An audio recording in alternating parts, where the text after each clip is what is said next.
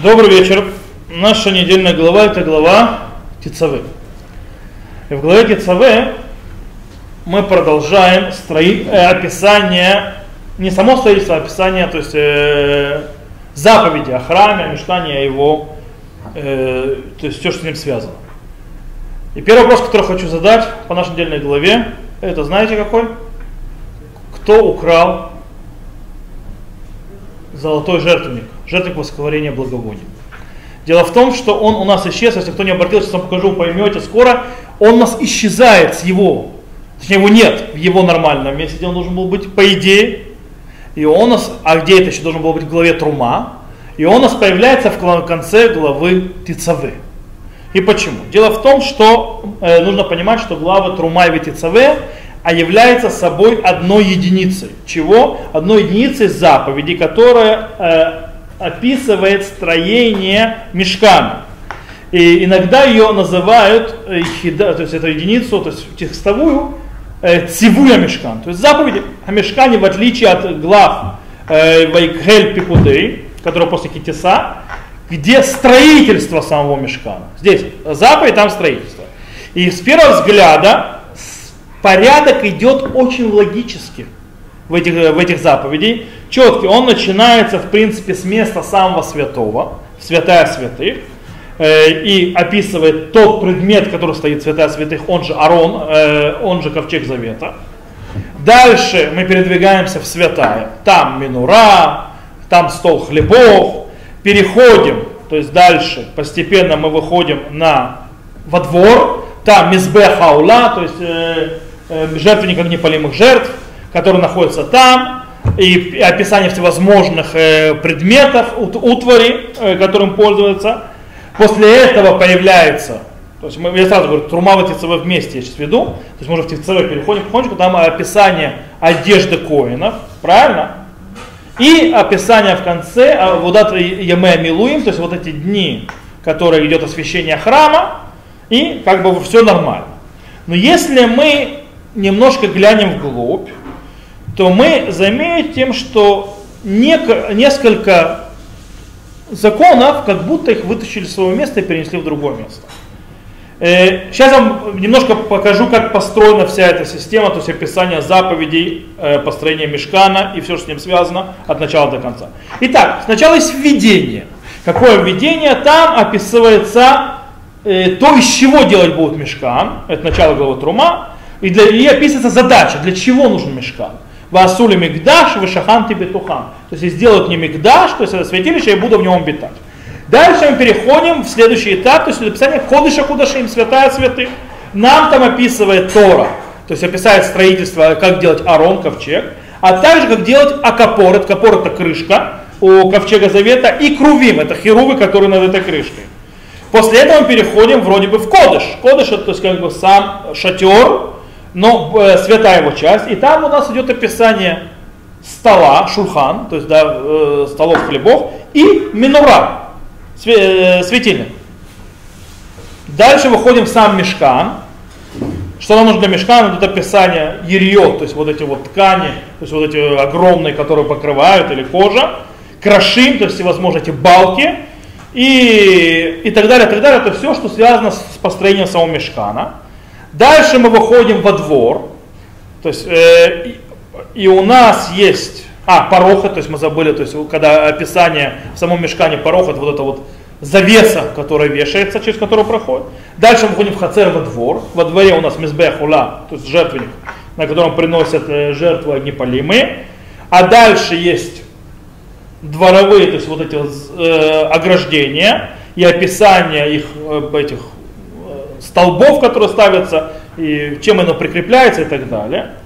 После этого идет описание зажжения миноры, то есть, что ее нужно зажигать вечером и так далее, и так далее. Тут, кстати, очень интересный момент, почему описание зажигания миноры появляется здесь, а не рядом с минорой.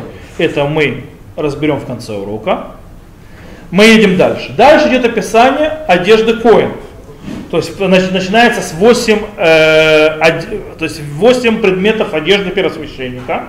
Следующий этап идет описание Ямей Милуим, то есть дни, то есть освящение жертвенника. Во-первых, то есть описывается каждый день, что приносят, пар лихата, то есть нужно бык для искупительной жертвы, аэль, то есть баран, то есть для огнепалимой жертвы, и яэль милуим, то есть да, вот для этого специальной жертвы, освящение храма, и также кровь, которую принимают от этих жертв, и ею окропляют как жертвенник, так и самих коинов. Ну, что коинов посвящают. То есть и жертвенники коинов этой кровью. Дальше мы переходим к курбан тамид, постоянная жертва. Два ягненка каждый день.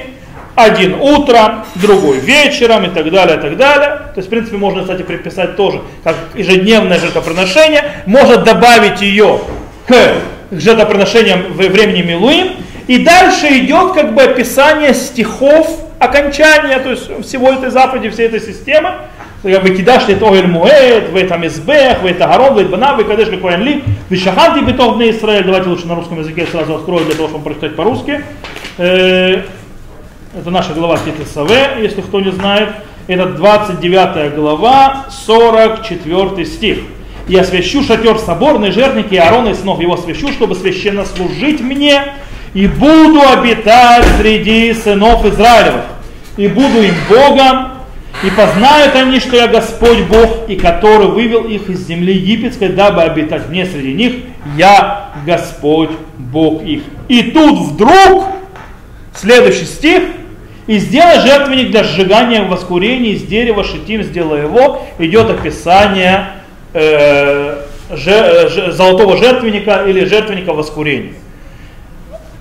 То есть обратите внимание, то есть это мы говорим, то есть у нас есть эта часть идет, то есть Вайдабер Ашемель Муше, то есть да, говорил Всевышний Муше, начинается с этого, где начинается в главе Трума.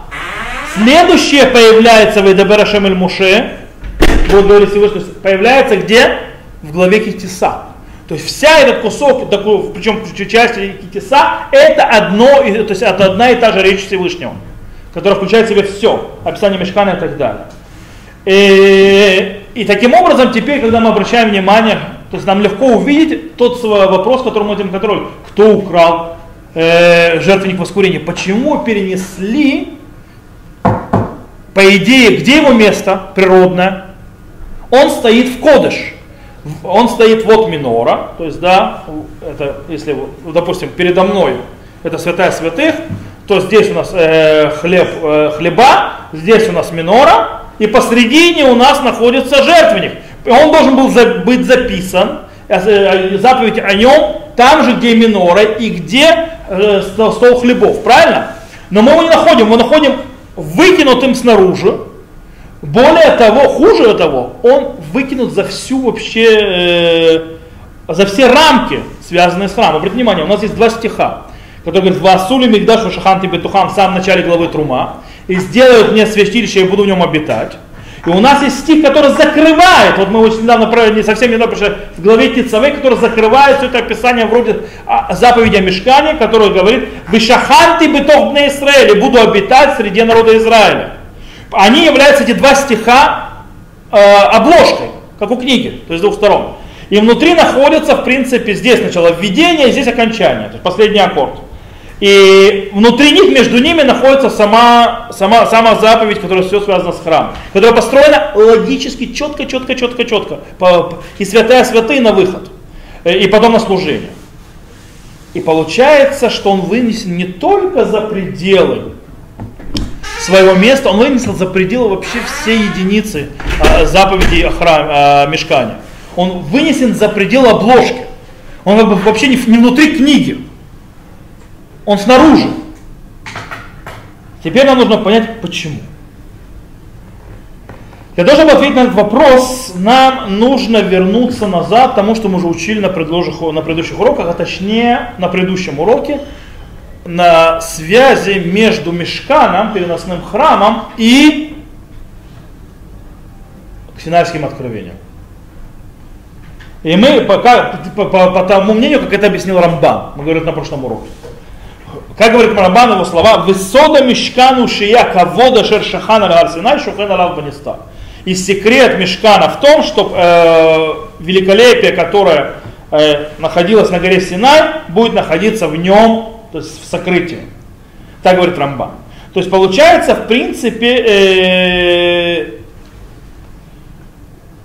что вот это, то есть, не просто так, что эти обложки, два стиха, которые начинают эту единицу описания заповедей построения Мишкана и заканчивающие в нашей главе, то есть Асули Мишкан, Шахан Тибетухан, Асули Мирдашу, Шахан Тибетухан, а также Шахан ти битов на Исраиле в нашей главе Тецаве, они не зря, то есть, да, не зря именно эти именно фразы, они центральны, как бы с двух сторон. Почему? Потому что весь смысл Мишкана, все эти заповеди, которые мы описали, его, что нужно приготовить, связан с тем, что Всевышний обитал среди народа Израиля, как на горе Синай. Есть много похожестей между то, что происходило на горе Синай, и то, что находится в храме. Например, Арон, ковчег. Что в ковчеге есть? В нем находятся скрижали завета. Скрижали завета, они являются чем? Вечным свидетельством о завете Всевышнего народа Израиля. И про то, что говорили здесь, 10 изречений, которые произошли на Синае, они высечены там на камне, включая разбитые скрижали тоже. Они находятся внутри. Более того, там находится Крувим. То есть, да, Крувим. Значит, где они стоят? Они стоят на Капор. Капор – это крышка Ковчега Завета. И это то место, из которого Всевышний будет говорить дальше с Моше и давать заповеди. Как? На горе Синай. На горе Синай он открылся для того, чтобы давать заповеди. Говорите, то же самое будет происходить в Мишкан. То есть где? На Капорет, на этой крышке, между двумя керувами. Там будет говорить Всевышний, там будет обитать присутствие Всевышнего. Это еще похожесть. Еще Мизбеах Хаула. Мизбеах Хаула, то есть это жертвенник огнепалимой жертвы. Очень похоже на что? Дело в том, что на Синайском откровении мы учили, народ Израиля сделал там церемонию, когда читали из книги Завета и так далее, и там приносили огнепалимые жертвы и мирные жертвы. То есть тоже жертвенник. А вот то есть здесь четко, то есть видно эту связь. А вот связь между Синайским откровением, Гар Синай, то есть Синайской горой, то есть что там происходило, и между Мизбеах ха-кторет, то есть жертвенник воскурения, он немножко более нежный, более тонкий. То есть связь, которую мы... И когда мы поймем эту связь между ними, то нам откроется ответ на наш вопрос, почему описание... Почему в заповеди, которая говорит о построении жертвенника вот этого вот воскурения, произошел вообще выкинутый за пределы всего остального описания, а и стоит не на месте. Вы знаете, что одна из похожестей, то есть параллелей, которые есть между Синайским откровением и Мишканом, это махицот, ограды. Ограды, которые есть в храме. Дело в том, что мы помним, что Всевышний сказал Моше оградить гору, правильно? Причем оградить ее так, что там стоят, народ Израиля стоит, значит, в подножии горы, старейшины там, то есть и сыновья Арона поднимаются до определенного этой части горы, и потом само облако заходит только Моше Рабейну, правильно? Может быть, Агарон. Непонятно. То есть, да? Ну, Моше Рабейну точно, может, Агарон. То же самое происходит с Мишканом. У него есть там границы. Народ Израиля может зайти во двор.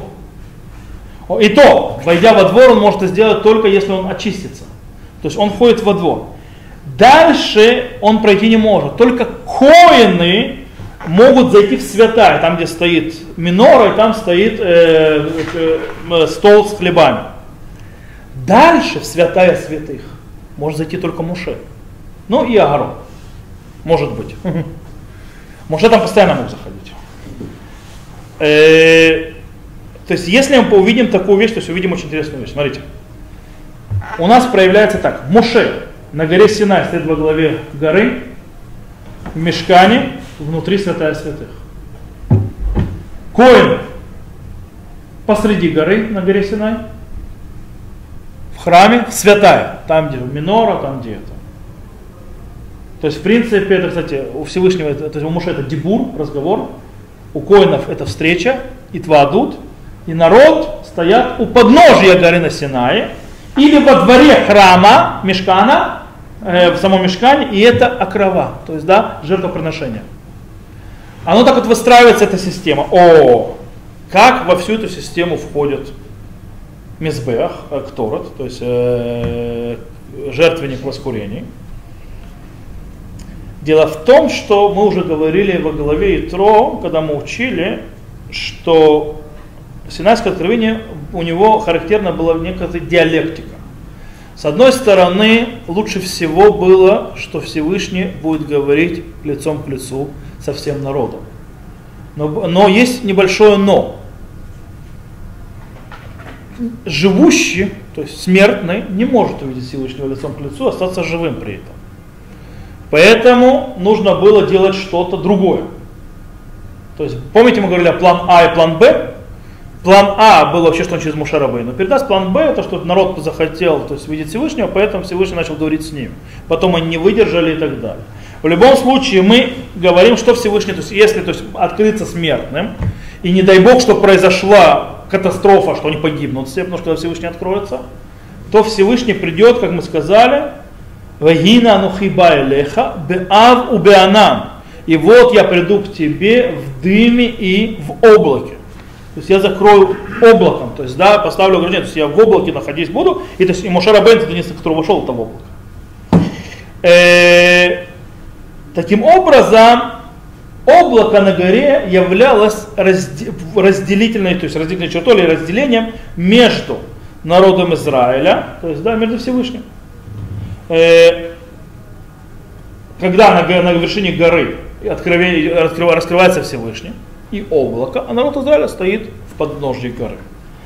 О, таким образом мы можем сказать, что функция жертвенника воскурения точно такая же. Дело в том, что он является ничем иным, как облаком дыма, дымовой завесы и облаком, который находится внутри храма.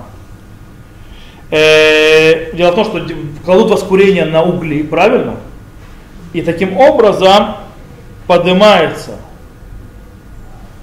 облако такое, которое стоит, такая завеса дымовая, которая разделяет святая святых, где находится Всевышний, и народом Израиля, то есть это находится внутри Кодыш, святом, между народом Израиля, который стоит во дворе Мишкана. Дело в том, что это, то есть это понимание, этот комментарий такой, то есть почему, то есть функции жертвенника воскурения мы можем выучить из двух стихов, которые то есть, добавляют. Первый стих у нас вот он здесь, в 29 главе, 42-й. «Это всесожжение постоянное в роды ваши,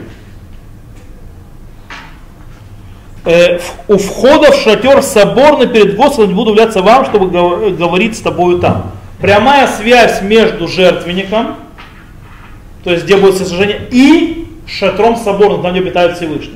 Прямая связь, прямая. То есть он должен быть, мы с вами выучим законы, что жертвенник должен быть расположен так, чтобы он был виден, то есть из него то есть, туда внутрь, в Оэль Моэд, то есть да, он должен быть напротив, то есть прямая связь с другой стороны. Другой стих уже дальше, это 30 глава, 6 стих. «И помести его», это про жертвенник наш, воскурение, «и помести его перед завесой, которая перед ковчегом откровения, против крышки, которая над откровением, где я буду являться тебе». То есть здесь явно видно, что жертвенник воскурения, он преграда по пути вот этой, которая идет с жертвенника огнепалимых жертв, кто стоит во дворе. Он же идет напрямую, видно из него в сторону святая святых. И жертвенник воскурения стоит четко посреди дороги. Между ними, то есть разделяя вот этим вот дымом. То есть с одной стороны должно быть близость, с другой стороны это разделение. Таким образом мы понимаем, что это явно его функция. То есть как на горе Синай, близость и разделение. О! Таким образом, это действительно показывает эту встречу союза, которая происходит в Мишкане, которая была на горе Синай. Дело в том, что каждая сторона оставляет свое, скажем так, естественное место обитания и идет на сближение. Всевышний спускается, как бы обитает святая святых, спускается, И народ Израиля очищается и поднимается из своей рутинной жизни и входит куда? В Мишкан, в Хацер, то есть во двор Мишкана, и там нужна встреча. Но, и в принципе, между этими и этими, то есть да, между шатром, называется, встречи Оэля Моэд, то есть там, где святая святыня находится Всевышний, и между народом Израиля, который стоит во дворе, находится Кодыш, святая, там где Минора, там где хлеба, и это как бы является водоразделом, то есть да, разделяющей чертой между Всевышним народом Израиля, и там нужно коин каждый раз, когда входит святая святых, когда служит, постоянно должен туда класть воскурение для того, чтобы делать туда завесу. А? Облако. То есть постоянно ставить это облако, это то, что мы учим, смотрите дальше. И будет курить на нем Арон курением благовонным. Каждое утро, когда он приготовляет лампы, будет курить им. И когда зажигает Арон лампады в сумерки, он будет курить им. Это курение постоянно перед Господом рода вашего. Курение. Вот курение. Что за перевод? Ты говоришь, он Арон покурить туда пришел. Окей.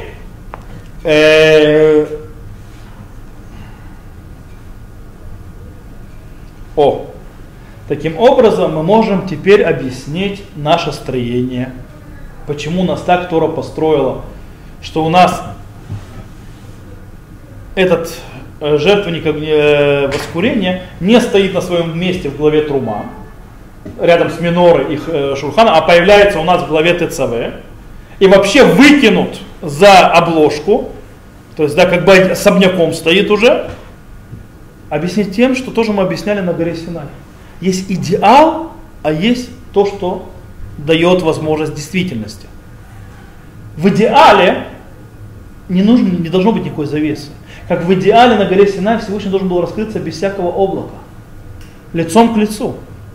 Но так как человечество не может выдержать, и народ Израиля просто не выдержит, по этой причине есть реалистичное существование. То есть описание первичное в Торе идеальное, без завесы.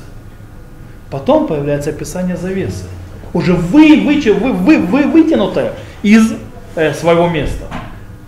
Потому что как придется и с этим это ставить, потому что это уже не идеально. Но Всевышний хотел сохранить, когда он в Торе это вносил, чтобы это было идеально для нас. То есть теперь еще один момент с нашей головой, и немножко сейчас мы залезем в глава Ки Тиса. Как мы сказали, мы сейчас занимались Трума, Тецаве, у нас как бы одна цельная часть, правильно? В которой две главы. Но интересно, но мы же сказали также, что она намного длиннее. По причине того, что изречение, то есть Вайдабер Гашем эль Моше, начинается в главе Трума, а следующее уже в главе Ки Тиса. Есть законы, которые входят дальше в главу Ки Тиса.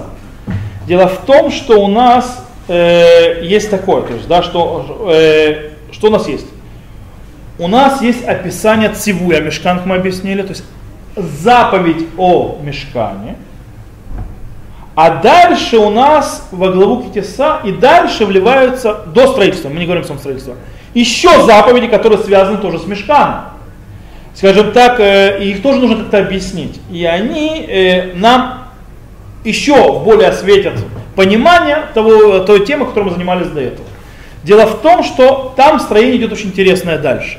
Вот мы дошли до нашего жертвенника воскурения. То есть до Мизбеах ха-кторет. Дальше идет следующая заповедь после этого, какая? После этого, ну что мы это дальше? Дальше глава Ки Тиса. Что в начале глава Ки Тиса идет? Заповедь Махацита Шеке. Принесение по полушекеля от каждого из народа Израиля, мужчин. Для чего? В чем смысл его? Это, в принципе, для казны, для того, чтобы окупить Оэль Моэд. То есть, да, чтобы окупить. То есть его действие и все, то есть его мимун тоже называется. Мимун это не окупление, это, я пытаюсь найти на русском слово правильно, для мимун. Мимун это лемамен, допустим, лемудин кому-то, то есть, да, допустим, оплатить. То есть, оплатить это оплата, то есть в принципе заботиться о денежном то есть, состоянии, то есть то, что шатра откровения. После этого у нас идет заповедь чего? Киор. Киор — это вот этот умывальник, с которого коины моют руки. Правильно? Следующая заповедь какая идет? Шемен ха-Мишха.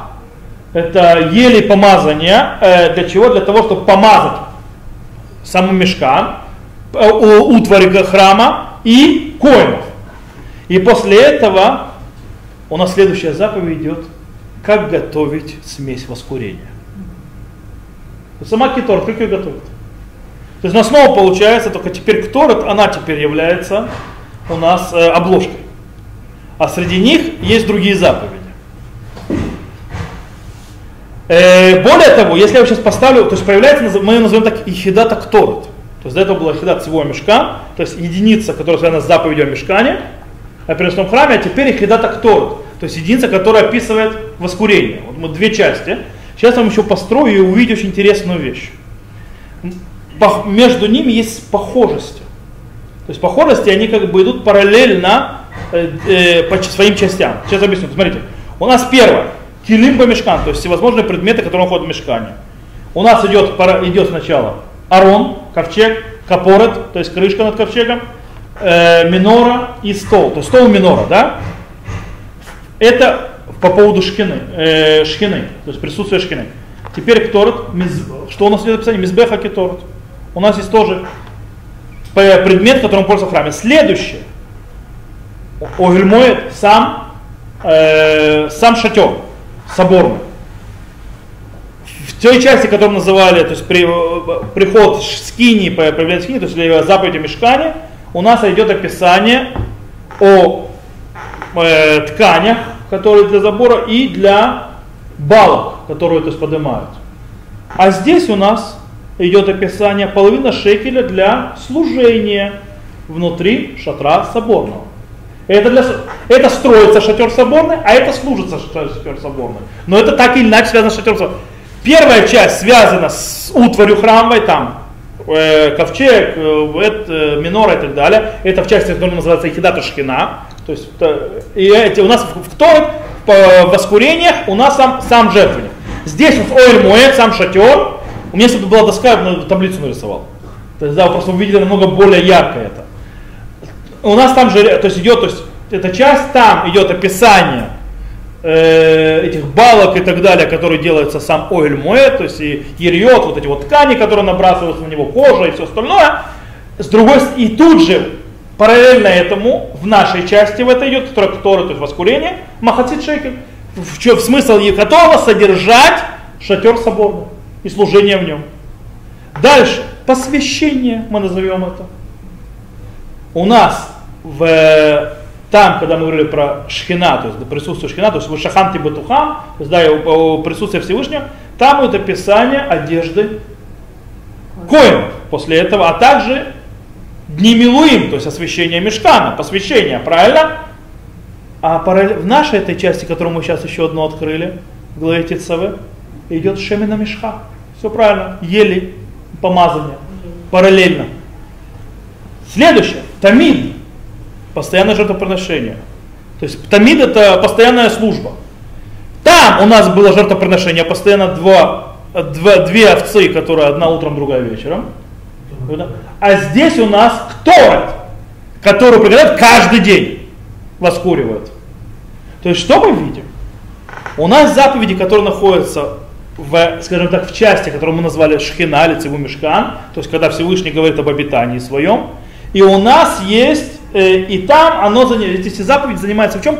Раскрытием Всевышнего, появлением Всевышнего, как он находится, как он войдет, как ему будут, скажем так, предметы готовы для того, чтобы он раскрылся, чтобы народ Израиля стоял, чтобы Всевышний, то есть, стоял, с другой стороны, чтобы было соединение. Это раскрытие. А дальше идет Кторет. Кторет, мы сказали, в чем его задача? Защищать, правильно? То есть мы объяснили, что это задача защищать. Как она защищает? Дело в том, что все эти вещи, которые мы другие описали, у них есть Кторет вообще сам по себе, то есть воскурение, она акцентируется на искуплении.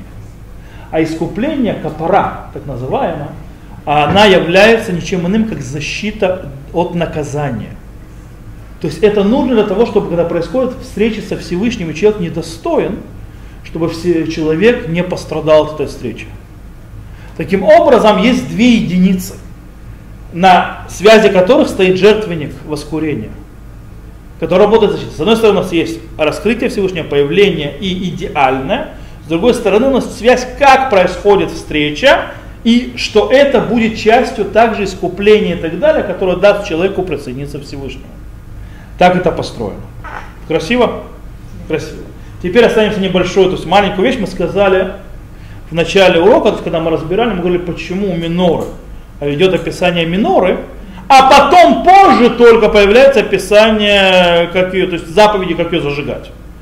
Казалось бы, нужно было с хлебами. Про стол хлебов написано, про стол хлебов, а потом сразу идет заповедь, какие, как с этим столом этим работать. Тут у нас появляется минора, казалось бы, давайте, как ее зажигать. А нет!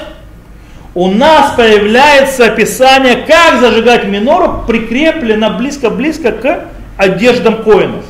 Почему? Можно дать ответ. Тора не просто так это сделала. Можно предложить, что в принципе Тора намекает на очень важную задачу коинов. В чем важна задача коинов? То есть то, что коины получили свою, скажем так, службу и свое положение, это не из-за того, что они такие вот крутые, называется, им полагается почет и так далее. Они получают свое место из-за того, что на них возложена очень большая задача. Очень большая задача. Какая задача? Как и одежда их символизирует служение. И без, кстати, все законы, то есть можно приводить закон, огромное количество законов, что без этой одежды жертвоприношения не кошерные и так далее, там очень скрупулезно к этой одежде подходится. Дело в том, что самая главная задача коинов-то в чем? Освещать мир. А точнее, то есть не просто освещать, а распространять свет Торы. Поэтому это, в принципе, смысл Мишкана. Из Мишкана выходит Тора. Кемецион тецэ Тора. Удвар Ашем Иерушалаим. Из Мишкана, с храма выходит Тора. Она выходит тем, что Всевышний раскрывается в Мишкане, как на горе Синай, и народ Израиля встречает в храме там. Задача коинов выносить этот свет, поэтому зажигание миноры – это распространение света, которое идет откуда? Из святая, наружу. И это задача коинов – нести этот свет, нести эту Тору, нести распространение. Потом идет народ Израиля, народ Израиля должен распространять дальше. Не зря мы называемся, почему нам сказано «Мамляхет коганим выгойка ду». Царство священников и народ святой. Что смысл? Смысл очень простой. Коины несут, потом Моше Рабейну будет, когда благословит коинов, и точнее колено Леви, что они их задача нести Тору. То есть это из храма, то есть они выносят Тору из храма, они вносят ее в народ. И задача народа Израиля нести Тору дальше. И это все происходит на встрече со Всевышним. Вот так вот можно несколько вещей охватить. То, на этом мы сегодня закончим. И уже на следующей неделе будет грех Золотого Тельца. То есть сейчас мы закрыли всю тему строительства храма, этой системы. И в принципе, как всегда, построили, смотря как построена глава, попробовали найти более глубокие смыслы в ней. То, на этом все.